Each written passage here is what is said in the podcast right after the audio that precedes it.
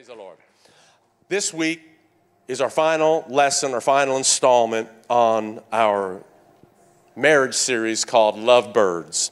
Again, by way of reminder, if you weren't with us for the first week, we didn't have um, uh, the, the, the, the image is, of course, lovebirds. It's not of animals, praying mantises, that when the female mates with the male, that the female actually eats the male. So we didn't think that would be a good image.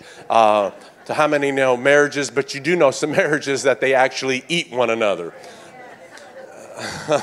They're out to try to destroy one another. Uh, we don't want that. Um, but what we've done every week for the prior, prior, previous two weeks, and we'll do it again this week, is that we really just gave you one word to remember, one, one drive home point. The, the first week we talked about our hearts and not to let our heart grow hardened. Physically, we know that if our heart gets hardened, the muscles of our heart get hardened, it's going to constrict and restrict the flow of blood to our body. If our hearts get hardened towards our spouse, it will restrict and constrict the life of God flowing from us to our spouse.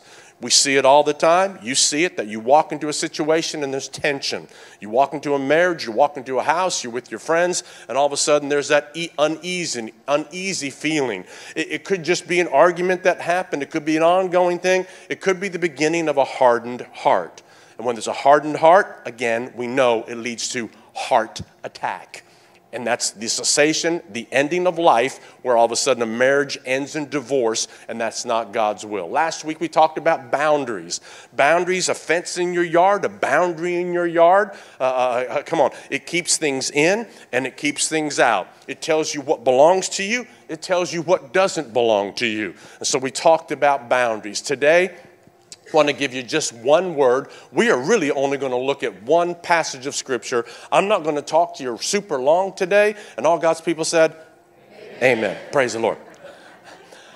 But we're going to drill down on it. So come on. When I say that, generally I talk real long. So we'll see if that really works. So, so we'll see if it works. Uh, uh, but we're going to give you one word again. We talked about the heart not being hardened. We talked about boundaries. And today our word is this one word together. Come on, say that word. Together, together, together. So here's what I found is this is that marriages that consistently do things together last forever. Is that you have to keep finding out how to do things together. You got to get involved in each other's life. If it's going to PTA, if it's hanging out in the soccer field with the kids, if it's going shopping at Costco, if it's just taking a drive to get a coffee, you got to find out how to do life together with your spouse. Um, th- this is true. You can, you can look it up. It's on the World Wide Web, so it's got to be 100% true. but it is true. Uh, uh, two trained horses uh, pulling, uh, you know, pulling uh, separately will only be able to pull what they can pull. But two trained horses, when they join together, will be able to pull three times as much when they're working together. It's not just double; it's three times as much. So being together, being pulling together in the same thing with marriage, being pulling together in the same way is going to cause a multiplied effect in your and my marriages. And yet, what we see in so many marriages aren't marriages pulling together, but they're actually pulling apart. They're, moving in the wrong direction. Uh, uh, Kimberly said this a moment ago, mentioned the word soulmate, so, so she actually stole this from me because she picked, she read my notes. Uh, but, but here it is, is that, is that you, you don't need a soulmate. Listen, you, you don't need a soulmate, you need a teammate. You don't need a soulmate. And so, by, by the way of reminder, where the soulmate junk came out well, was through the New Age people. And the New Age people say that um, uh, what they say with the soulmate is that you've spent your life many lives over with this soul. This isn't the first time you've come in my life. We've spent many lives together. How many of that's just crazy and demonic? But they say a soulmate can be a friend, soulmate can be a romantic partner, soulmate can be a family member, and all those things mm, might be true, but you don't need a soulmate in marriage. You need a teammate. You need a teammate that we're going to pull in this direction. It's just not me giving 100 and you giving 100. We about to give about three or 400 here pulling this direction. We need that in our families and we don't see that. Um, I would say across the board that marriages, most marriages, or not most, I'd say many marriages have just turned what I've called it into marriages of convenience. So I'm going to read to you just a couple of things that I was thinking about the last three or four weeks and I wrote down. It'll be on the screen, a little bit lengthy, but you can read it and you can see it. But, but marriages that just are, are together, relationships are together just because of convenience, not because of, uh, of covenant. The Bible talks about marriage as a covenant. In other words, I've been cut, you've been cut, and we're together on this thing. Nothing's now going to tear us apart. This covenantal marriage is, is typical and is the, the, the picture of it is what we see in Matthew, or, excuse me, in Ephesians chapter 5, when, when the, the, the, marriage is a mirror of how Christ loves the church. And, and Jesus died for the church. So now in my marriage, I've got to, and we'll talk about it, the most challenging thing for this boy up here is to die for my marriage. Because I like to live, and I don't like to die. And dying's pain, and dying's hurt. And dying's, I got to deal with myself and I got to crucify myself daily, not just to stay away from sin, but to keep myself committed to the gal over here that I said yes to. I've cut covenant, I'm together, but I just don't want to be together. I want to thrive and I want to go from glory to glory. Come on. I, I don't want to be old sitting on a rocking chair in Cracker Barrel and going, ah, where is she at today? And ah, spitting and chewing my cigarette. I don't want to be that guy. Come on, somebody. I want to be full of life and saying, Glory to God. She's in Cracker Barrel. Bless her, Lord. Come on. Only the women clapped right there. I could, I could fit there. Here we go. So let's talk about some things that, that, that, I, that I see about these marriages of convenience. Here it is on the screen. They're just partners. They're just partners. More than just friends in most cases, but not completely committed for life, just partners. It's just an agreement or an arrangement and not equal partners. One always feels like they're being taken advantage of. I see this. They're just players or pretenders. They mess with each other's emotions. They play mental games. They drop verbal bombs on their spouse. They don't have a long range future or vision because something more appealing might come along. Hmm. There's no real care or concern for one another anymore. They've turned into what I call actors. They're never vulnerable, they're never open, they're never transparent. They're not committed to the hard work of self growth. So, any real, deep, meaningful communication is just non existent, just not there. Um, let me just take a step back before I give you the last thought here I'm thinking about. But marriage, marriage does not bring you so much into confrontation with your spouse as it requires you to confront yourself. So about the time I'm getting puffed up and I'm getting mm, and I'm getting, it, it's like, okay, hey, hey, hey, hey, hey, hey, hey, what's going on inside you, big boy? You better confront yourself about that issue in your life because it's not her, it's many times me. It's many times me. Thank you for your awkward silence there. Because I know we're all in the marriage, we're all in the same thing together. Listen to me. Makes no difference if you're a pastor or you're a believer. I'm a believer too. I don't got no special anointing in my marriage. I got to dig down. I got to r- drill down. I got to sacrifice. I, I got to deal with my flesh just like you do. Last thing I see that I'm just looking at this morning is that, and this is what we see all over Southern California and probably all over America right now. Uh, they, they've just become equal providers, equal providers uh, what, what each gets by staying together is better than staying single. So they do enjoy a better quality of life, but it's treated as an exchange, mutually beneficial to both parties. But many issues are, are just tolerated and they retain a certain facade and they're, they're, not together for love and purpose, but they're just together for lifestyle. I, I, I want to live in the house and I like the car and I can't, if I move out, I can't afford this. And the kids can't have this. So we're just going to be together because we like all this. And that's a house of cards. These type of marriages that I've just described, and maybe you're there today, um, what I've seen, again, over the course of my life, you know, 30, almost 39 years of marriage, is that these people never ask for never, never ask for any help, never go see a counselor or a therapist, never find a Christian role model or couple that's older, successful in marriage and ask for help. And anytime you ask them, how you doing, how's your marriage doing? Man, we're good. We're good. It's all good. But they're never good, and the seed's there, and the hardening is there, and, and, and the boundaries have been broken, and the togetherness is tearing apart and so we're going to see, probably, unless there's a surrender to Jesus and the will of God and the Word of God, we're going to see a dissolval of, of that marriage. It never happens overnight. It's a slow crack. It's a slow, it's a, it's a tiny crack. It's a crevice that's never addressed. So my prayer is that you and I would address how come we're not good together. This is not the healthy Christian marriage that God wants for all of us. It's not God's design. Our design, God's design is that we do life together.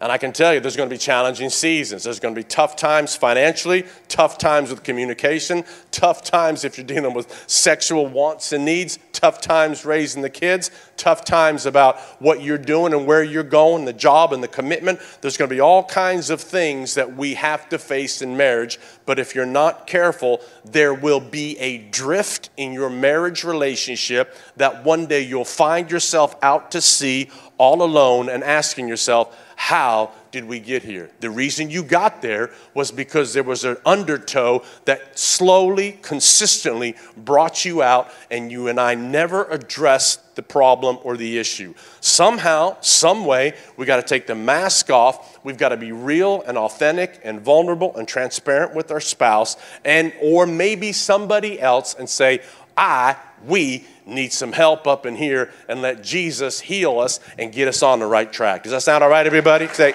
come on, clap your hands, all you people. All right, told you one scripture, that's it. One scripture, uh, one, one portion of scripture, three verses, Psalm 133. Write it down, mark it down. Listen, this is your Bible study all week. Read Psalm 133, it's three verses. You could read it 10 times a day. Read it every day. Get it in you. Let's read it together. Come on, Psalm 133. Come on, read it with me out loud. One, two, three, go. Behold, how good and how pleasant it is for brethren to dwell together in unity. Verse 2 It is like the precious oil upon the head, running down on the beard, the beard of Aaron, running down on the edge of his garments. One more verse, you're doing good. It is like the dew of Hermon descending upon the mountains of Zion, for there the Lord commanded the blessing, life forevermore. Amen, everybody. Psalm 120 through Psalm 134, if you you have a hard print Bible at your house, come on, you, you, you do have a real Bible at your house, don't you? Come on, come on, if, come on. How many y'all just got? No, don't raise your hand. If you just got an electronic, if you just got an electronic Bible like I do, you know, I've got all my versions here, and I got. If you just got it here, what happens if the World Wide Web goes down? Come on, you got to have a hard paperback Bible where you can mark down, you can put some notes in, and you can highlight. Come on, everybody. Uh, so Psalm, Psalm uh, uh 120 through 134, you'll see in your hardback Bible or softback, whatever it is, uh, you'll see that they're called the Psalms of Ascent, A-S-C-E-N-T, not uh, ascent, climb. And what they were were psalms that the nation of Israel would read as they would travel back to Jerusalem for feasts and for things that they did on a regular basis. There were psalms of ascent. They were sung, they were spoken, they would talk about these psalms. That's how the nation of Israel remembered the word of God consistently. They talk about it. Uh, uh, uh and again, so they would be on their way to Jerusalem for their, their annual sacrifices. They'd worship the Lord, they'd have animal sacrifices and all that kind of stuff.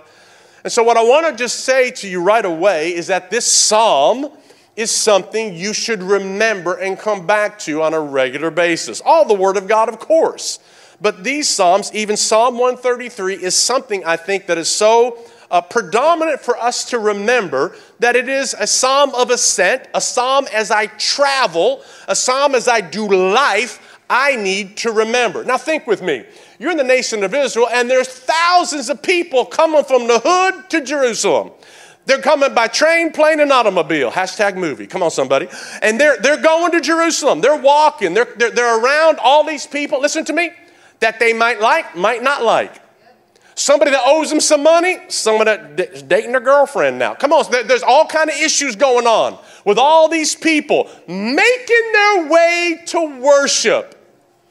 And the scripture tells us as you make your way to worship, behold, how good and how pleasant it is if you dwell with all them other folk with unity. With unity, that you're together. You're together. A side note to this that I see is this who you travel with, hang with, or run with, or who you're married to is greatly going to determine your song. Who you do life with will determine how you sing. If you're singing country western songs backwards, or you're singing praise and honor because the people you're hanging around with, the spouse that you've married, is bringing that and drawing that out of you. The scripture says here, it's good and pleasant for brothers to dwell together. Brother, fellow Christian, Jewish people, Old Testament, Christians, the New Testament, it's good, acceptable, it's pleasant that we dwell together in unity. If it's good for me and you to dwell together in unity, how much more is it in my marriage relationship? How much more? Good and pleasant means excellent and it means sweet. So when you and I think, when you think about your marriage relationship, is it excellent and is it sweet? Is that the, the thought that comes to your mind when you think about your marriage relationship? I believe with all my heart that our marriages will only function as designed when we're unified together. When we're unified together. When we're connected together and we're moving about the business that God's called us to be in. Unity, listen to me, unity, togetherness has got to be predominant in the minds of every husband and every wife because there is the number one or one of the top tactics of the enemy, and it is called division. He will try to come into your marriage and divide you. Listen, from one another, from stupid stuff. It'll be stupid stuff that starts the argument. It's never really the big stuff. I mean, there's all kind of big stuff, but it's the stupid stuff. And so, what we know from the nature of God is that God is completely unified with Himself God the Father, God the Son, God the Holy Spirit, completely unified. And that tells us that in the marriage relationship, I must be completely unified with my wife spirit, soul, and body. Let's say it, let's get it out of the way right now. Disunity dissolves marriage disunity dissolves marriage. There is nothing about being disunited in any kind of little thing. You think it's small, but it could turn to something big. Fight it, deal with it when it's small. How good and how pleasant it is when we dwell together, we live together, we abide together as husband and wife in unity. The scripture then tells us something crazy. If you read it, we just read it. It's going to give us two pictures. Two pictures, that's it. Told you I'm not going to be preaching long this morning. Two pictures. And the two pictures, number one, talk about this guy named Aaron, who was the high priest. It's on the screen. Look at it. This unity is like the precious oil, the precious oil upon the head running down on the beard, the beard of Aaron running down on the edge of his garments. This unity is just like God gives the nation of Israel, the Old Testament folks, this picture of who Aaron was and what his job and what his assignment was. Aaron, again, was the high priest. His job was to offer sacrifices to God for the people's sin. He, he was consecrated. He, he was, uh, scripture tells us, he had to be anointed with oil before he actually represented the people before God's presence. He had to be anointed with oil. This tells us and this shows us these two images. We'll read the second one in just a moment. But the oil of God's presence, listen to me, the oil of God's presence, who is the person of the Holy Spirit, allows you and I in our marriages to experience unity. The oil of God's presence, listen to me, listen to me, listen to me. You got to fight in your marriage to keep the presence of God there. People dwelling together, scripture tells us, in unity, is likened to oil. Oil. Oil softens that which is hard. Oil makes things better. The nation of Israel, their whole culture was based off of oil.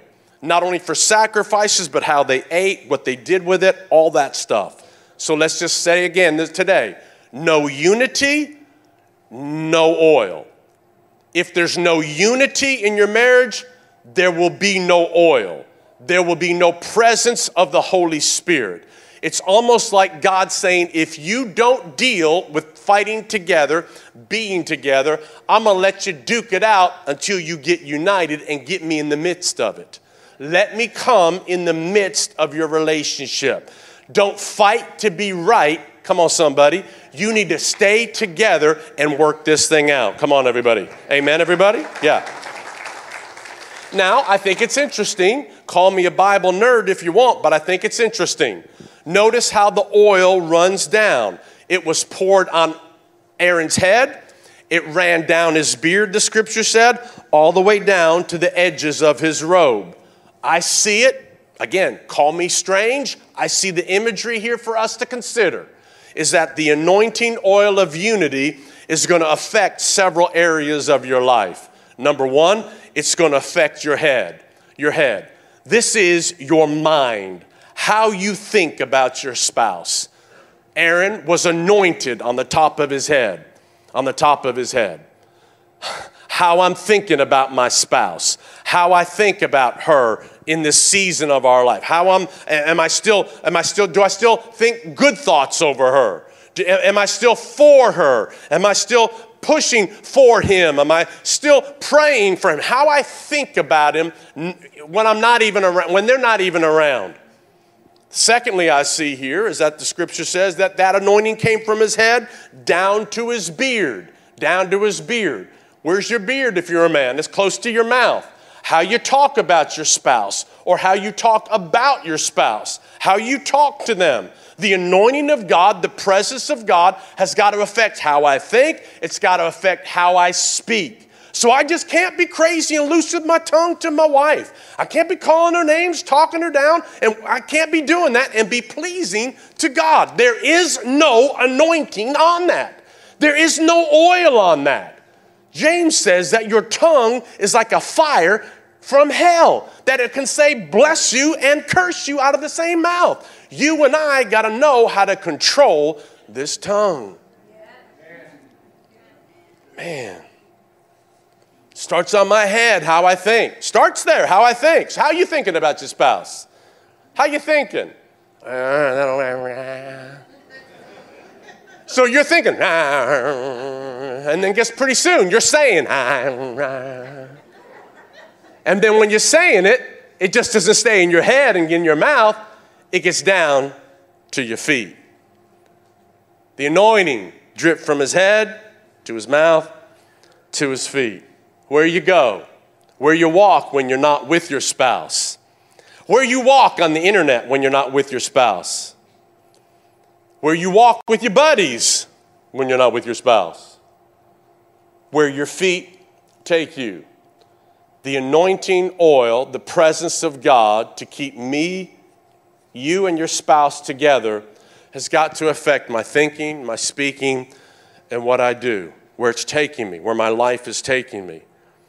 That's interesting that the anointing, this oil in the Old Testament, that's, that's this anointing that, that Aaron was anointed with um, was different. It wasn't just ordinary oil. In fact, we, we read it a moment ago. The psalmist called it, maybe you didn't pick it up, he called it precious oil.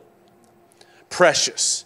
It, it's not canola. Come on, somebody when you read in Exodus, they had all these kind of herbs and all these kind of spices that went into making this oil different oil, d- different oil.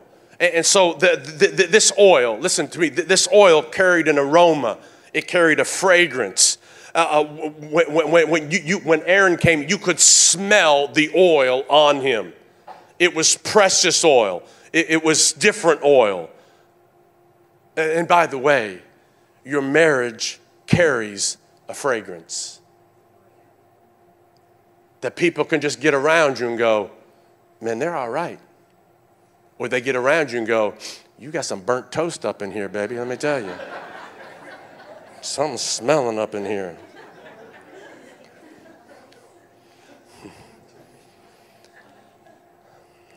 Division and disunity can be fixed with oil the oil of the Holy Spirit. The Holy Spirit is the presence of God, and we, we read it. I'm saying the same thing over and over till you get it. The scripture tells us make a decision to dwell together. Dwell together. And, just by the way, this precious oil, this precious anointment, this, this precious oil that Aaron was anointed with, that was just for the priests. Again, I'm taking that, that analogy and bringing it to our marriage. Is that there is a special oil for your marriage. Listen, there is a special oil for your marriage, just for you. So, so, so by the way, in the culture we're living in, I, I feel like I got to say this that there is no oil of unity outside of your marriage. There's no oil of unity for you and a girl on the side. There's no oil for you and the person that you're hooked up with. There, there, there is no together anointing spirit Holy Spirit oil. It's not there. There can be a fleshly connection, there can be a soulmate kind of thing going on, but there is no oil of unity. Because the only way it works is in the marriage covenant, as the marriage partners commit to being together as husband and wife. It's the only way it's going to work.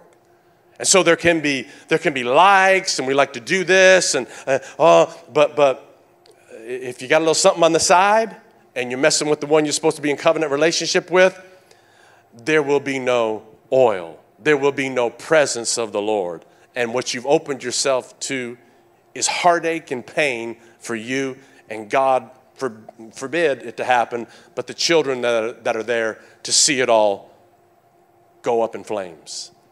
So God says, I'm to work on you. I'm to work in you.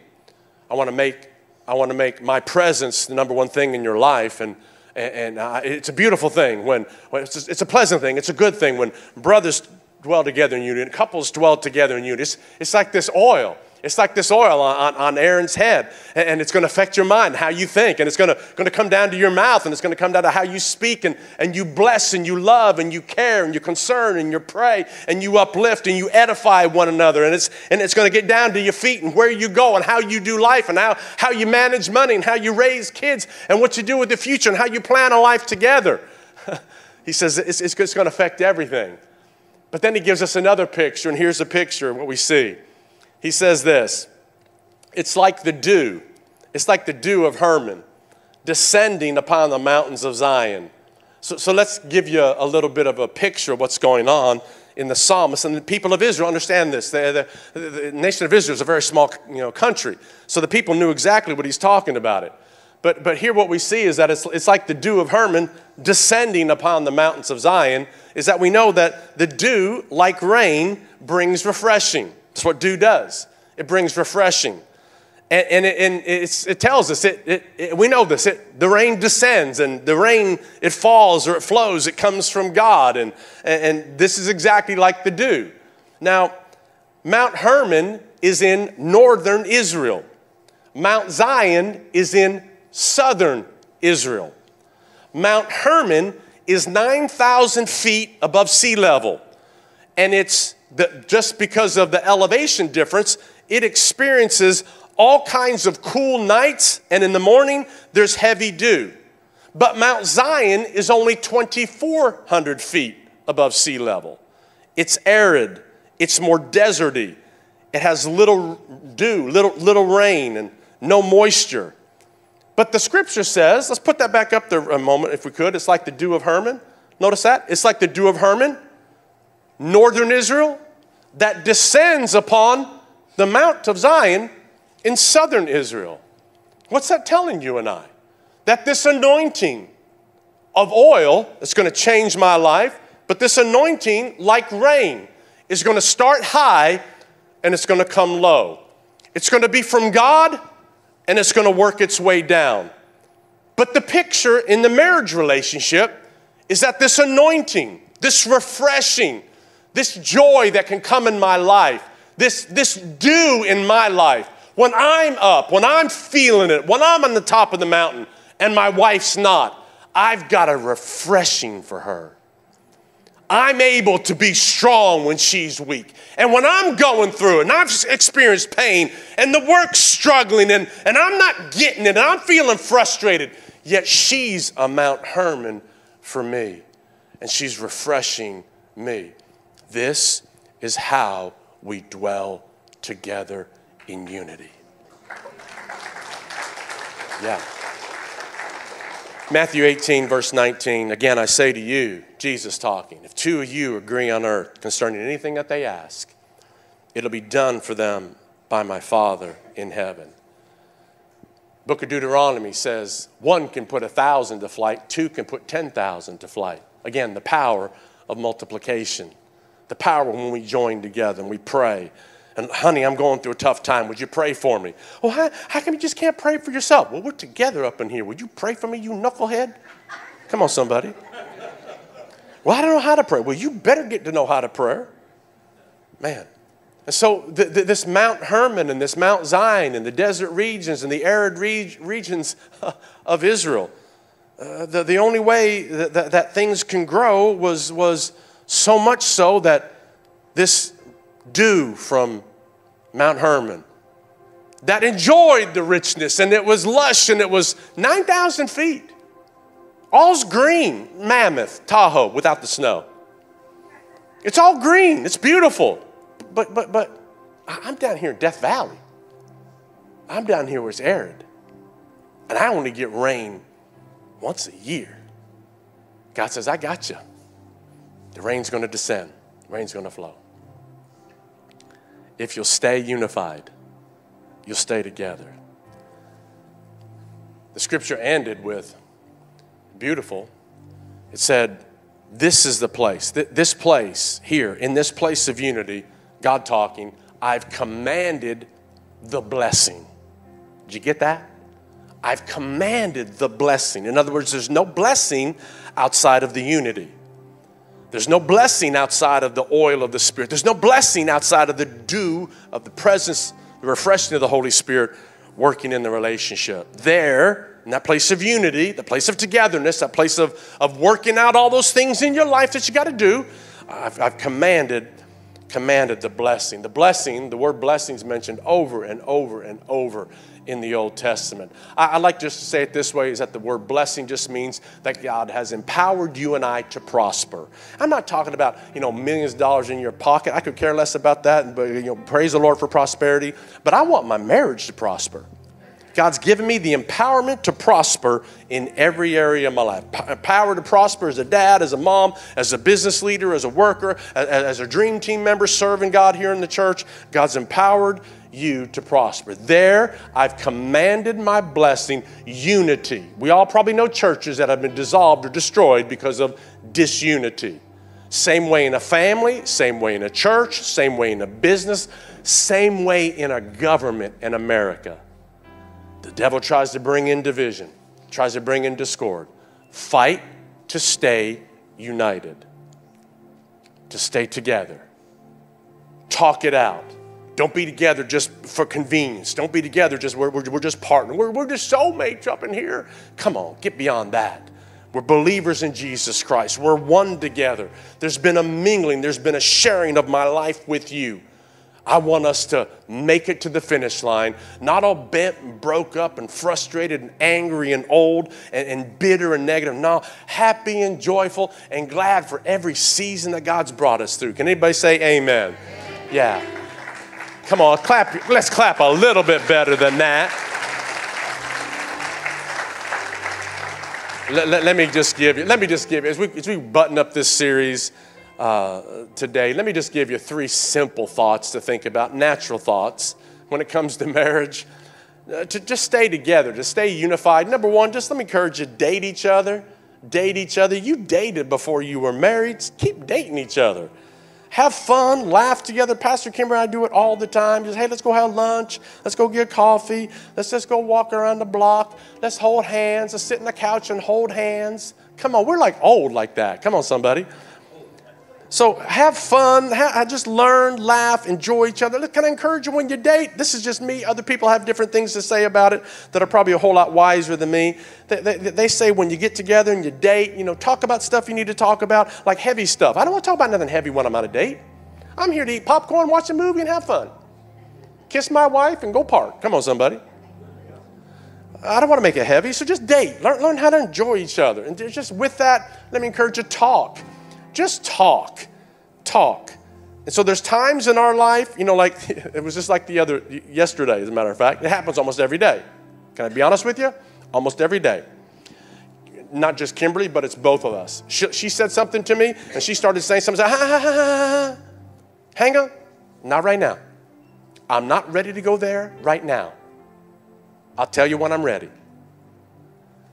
And she said, okay, okay. So we, will schedule it, and we got to talk real. We got to talk things out. We got to iron some things out. When it's real, uh, uh, um, uh, make disagreements in marriage normative. Make disagreements. There, there is absolutely no. We, we are two different people coming from two different things. I'm a man. I'm right. She's a woman, and you know.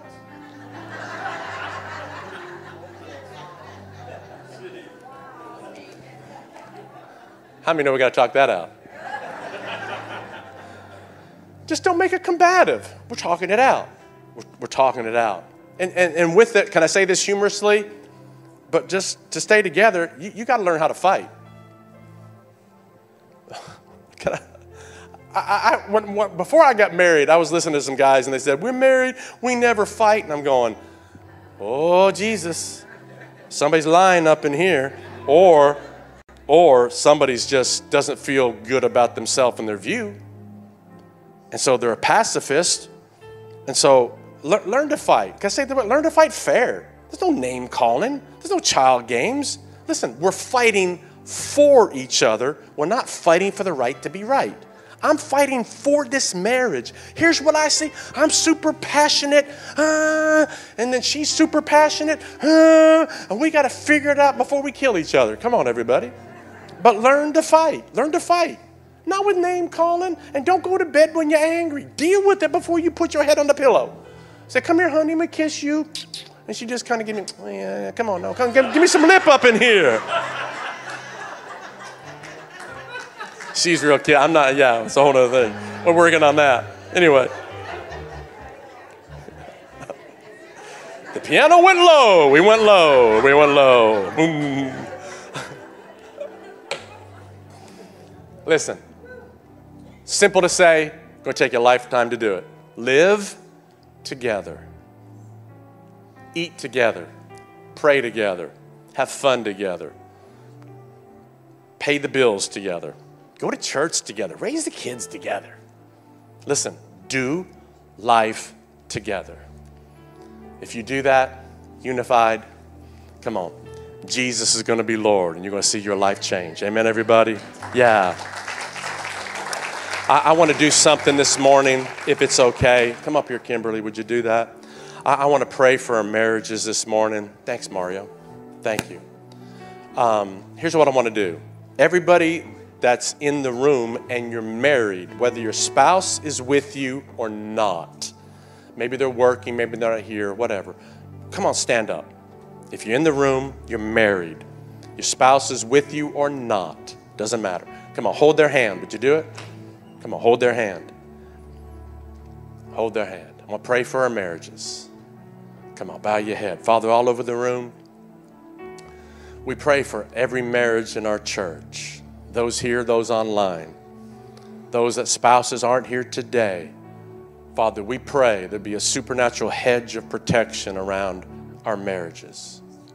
Father, keep us from evil. Keep us, as you said, Jesus, you said you'd pray for us, that you keep us from the evil one, the lies, deceit, strategies, and schemes of the enemy. Father, I pray that after this series, and even after this message, there's going to be a unity and an accord a togetherness in marriages in our church like never before. Marriages are going to be strengthened, going to be healed, going to be delivered. Father, I pray for the oil of the Holy Spirit and the presence of God like never before in these marriages. I pray for the refreshing of joy, the very rain, the dew of God to fall and descend on every marriage, young and old.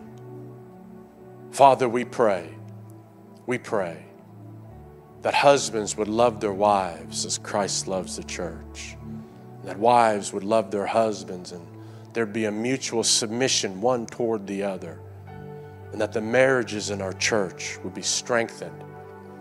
Families would be taught the Word of God, and that there would be a unity never before seen, and an aroma, a smell, a fragrance that smells like heaven. Bring healing to every marriage right now, Lord God. I pray that marriages in the church that need help would find help. If it's a counselor, a therapist, marriages in the church would find a marriage mentor.